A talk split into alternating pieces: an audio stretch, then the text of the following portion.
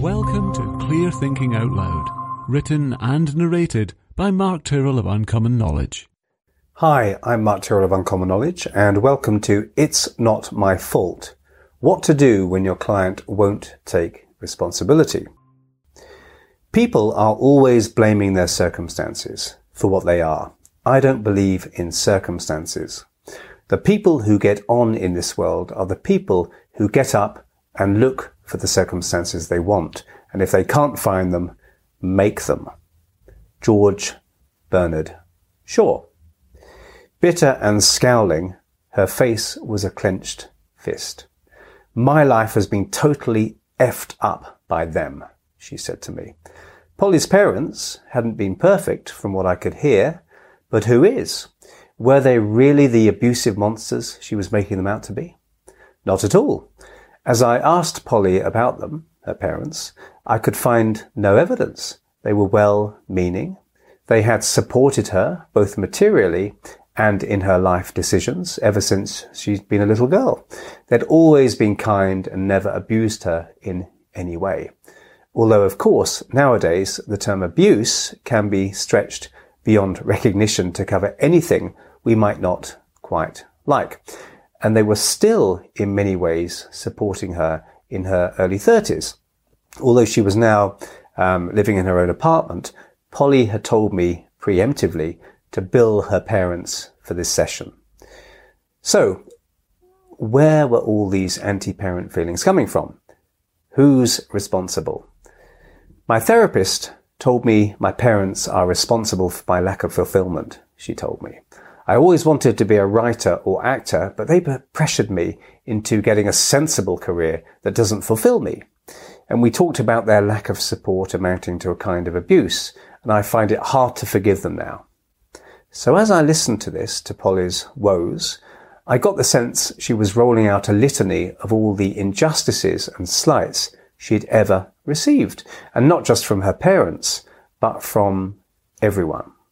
I heard about friends who had not supported her enough during troubled relationships with men, boyfriends who had not been attentive enough to her, employers who hadn't recognized her true worth. But it went further than that. Her unhappiness was the fault of the government, her family, society, even the weather was against her. She recounted peevishly how she tried to run fitness classes in the local park the year before, but the weather had ruined it. What about your therapist? I asked, wondering how she'd ended up here with me. She had another therapist, but he suggested I was the one that needed to change. He is now definitely my ex-therapist. I started to feel my options were running away at this point as she said this a rich lake of therapeutic possibility rapidly draining into a quagmire before my eyes. Make no mistake, Polly was suffering. But what was she hoping to get out of therapy? Did she expect me to help her vanquish her life's saboteurs?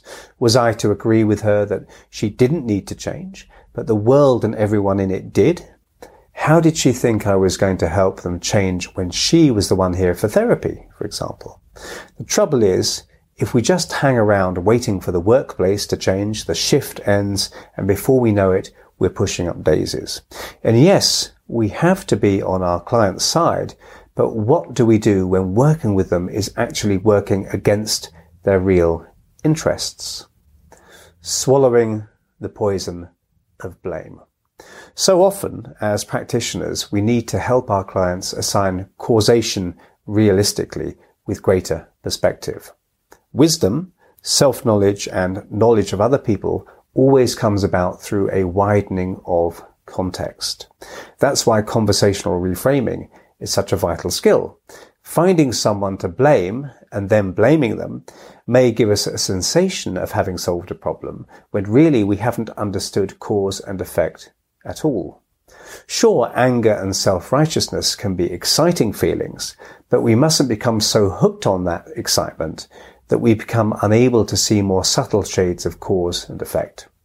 I'm not sure how much Polly's previous therapist had helped. Sometimes therapy may, if we are, if we're not careful, actually increase feelings of powerlessness. And here's why.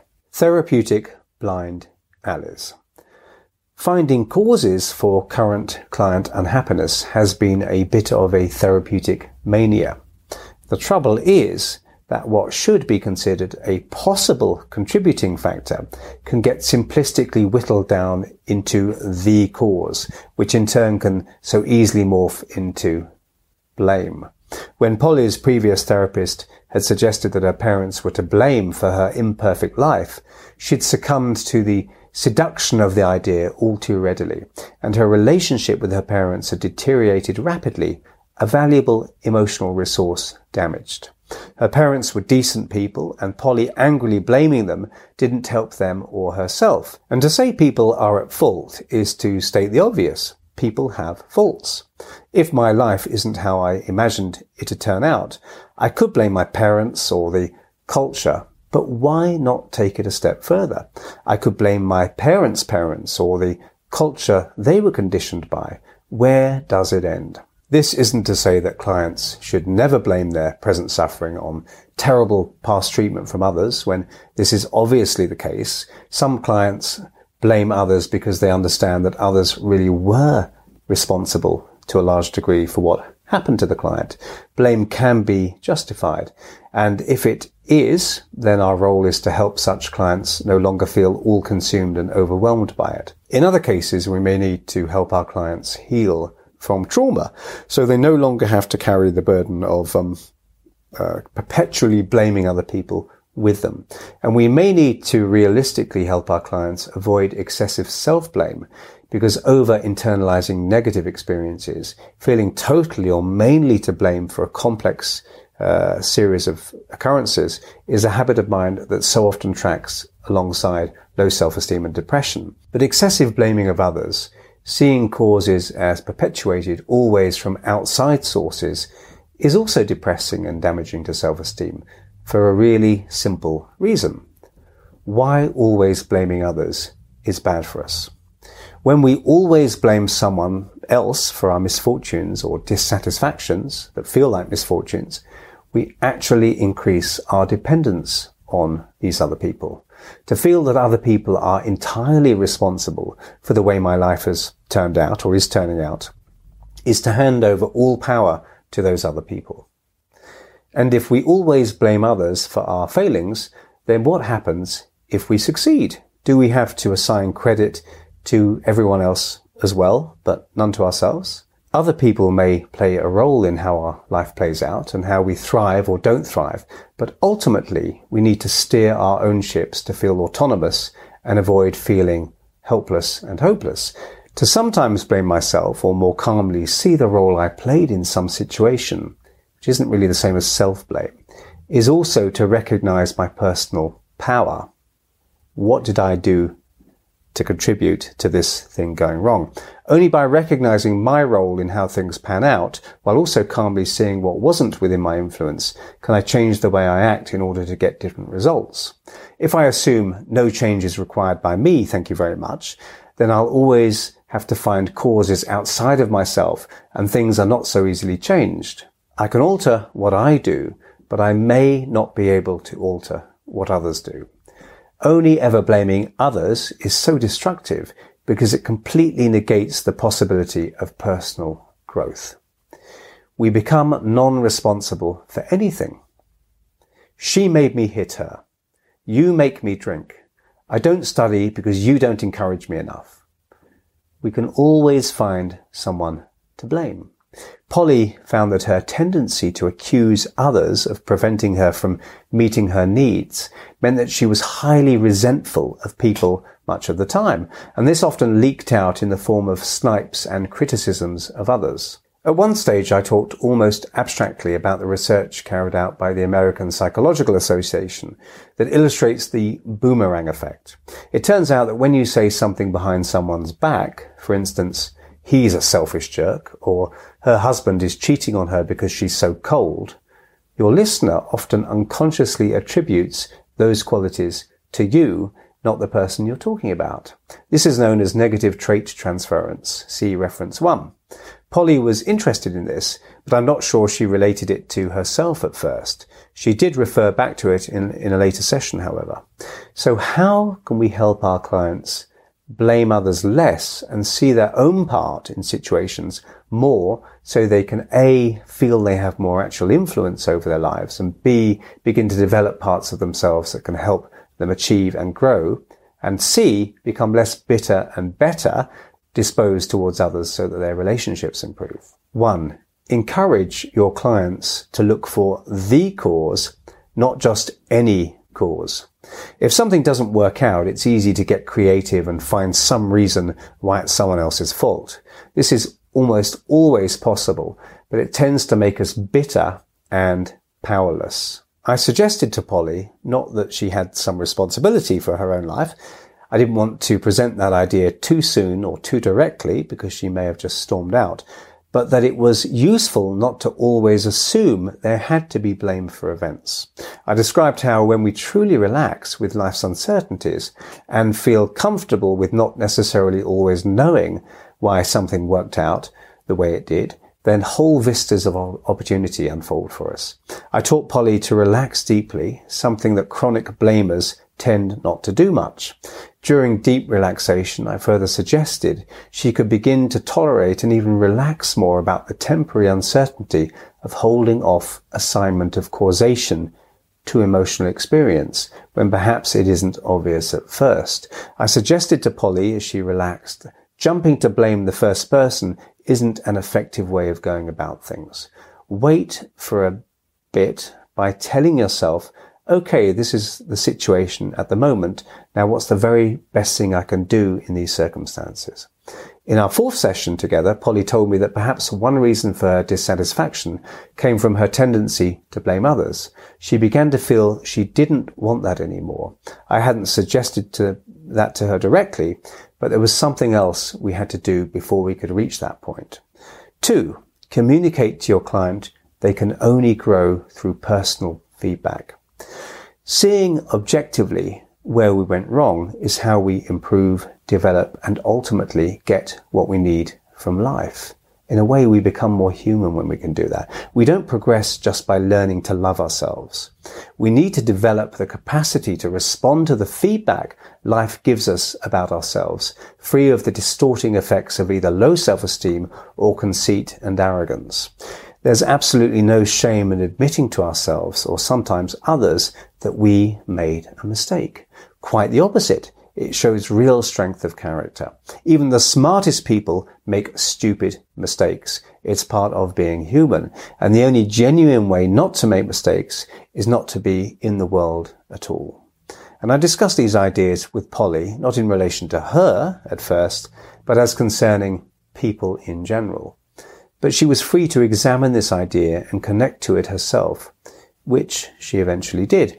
We need to tread carefully when someone feels so protective about their self-esteem in order to genuinely raise it in sustainable ways. And this neatly leads us to number three, encourage admitting of mistakes. In our, se- in our second session, after I'd established reasonable rapport with Polly and after she'd uh, been lambasting her boyfriend, he actually sounded like a decent guy, I asked Polly a question. Does everyone make mistakes? And she paused, perhaps sensitive to the possible implied criticism of her. And then eventually she said, well, I guess we're all human, so yes, everyone makes mistakes, I suppose. And then I asked her, and do you ever make mistakes? And now Polly appeared pained as if working a muscle she'd never used before. Well, I guess, as I said, everyone makes mistakes, even me. And Polly smiled and her face softened a bit. And Polly had come to see herself as a victim of other people's stupidity or vindictiveness. All her life she'd felt like that. The way her life played out had everything to do with what others did, but nothing to do with what she herself did. But bit by bit, she began to see that whenever anything went wrong, or she reflected that her life wasn't exactly as she'd wanted it to be, she'd immediately start looking for someone to blame. And she began to realize that while other people played a part in her life, she was her life's main player. But I don't think I'm to blame all the time, she said at one point. And of course you're not, I said. And other people can cause as problems as well as provide great benefits to us. But seeing a cause or a myriad of causes objectively isn't the same as blaming anyone, even oneself. It's just seeing causes. And I quickly thought of an analogy and hoped it would work. So here's my off the cuff analogy. And I said to her, suppose I worked in a shop and I gave you the wrong change after you'd bought something. I would be to blame. But suppose I hadn't meant to, and suppose I'd never been to school and never learned even basic arithmetic. Would I be to blame then? Would my employer, not realizing my numerical limitations, be the one to blame, the one at fault? Or would my lack of educational opportunity be the cause? Not the blame, but simply the cause of the wrong change being given to you in a shop. And Polly looked pensive at this line of Socratic questioning. So I quickly moved on, but the seed had been planted.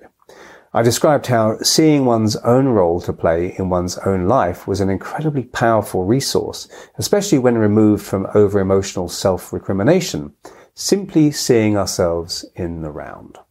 We talked about relationships, how being able to apologize and admit mistakes didn't have to mean kowtowing to other people, but rather showing them respect and even creating greater intimacy. After my analogy, I asked Polly a shocking question, a great way to narrow focus in preparation for a reframe.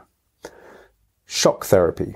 During that first session, I had I'd, um, asked Polly why all the other people, everyone she was blaming, were so much more powerful than she was. She'd looked stunned at this. She was wide open to new perspectives because she'd been shocked she eventually asked what I meant. Well, all the other people, your parents, your friends, your co-workers, your boyfriend, they all have the influence over your life, while you seem to have none. How come they have so much more power, but nothing you've ever done has had any influence on your life? And Polly continued to look startled, but I quickly moved on. Not no use dwelling on the idea that is meant for unconscious consumption. Much later, Polly spontaneously told me she hated admitting her mistakes to other people. And I suggested that just now and then admitting mistakes or expressing our own part to play in events shows maturity and people will respect you for that. Because I'm human, Polly added. Polly needed to go beyond the stifling, life-limiting arena of blame so she could really begin to live her life. Four, forget blame and focus on where to go from here. Do some people get more hung up on assigning blame than actually fixing a problem? This is an idea I presented to Polly.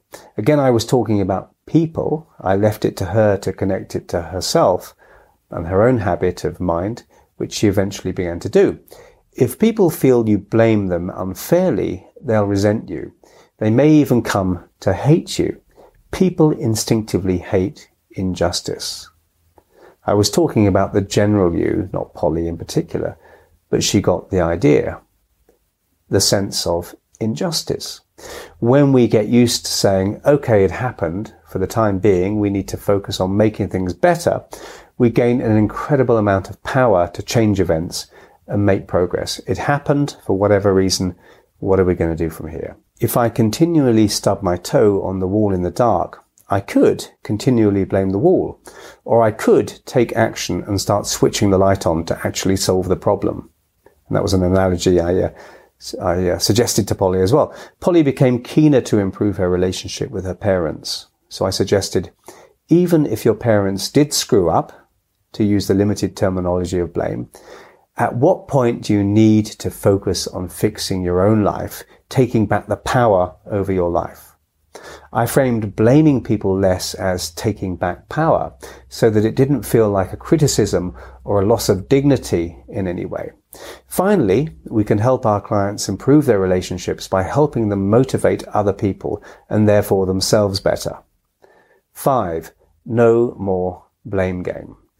People can be shouted at, cursed at, and blamed, but still not know what it is they did wrong. If other people have made mistakes, They need to know what those mistakes are rather than just resent it. What may have led to those mistakes and how to do things better in future.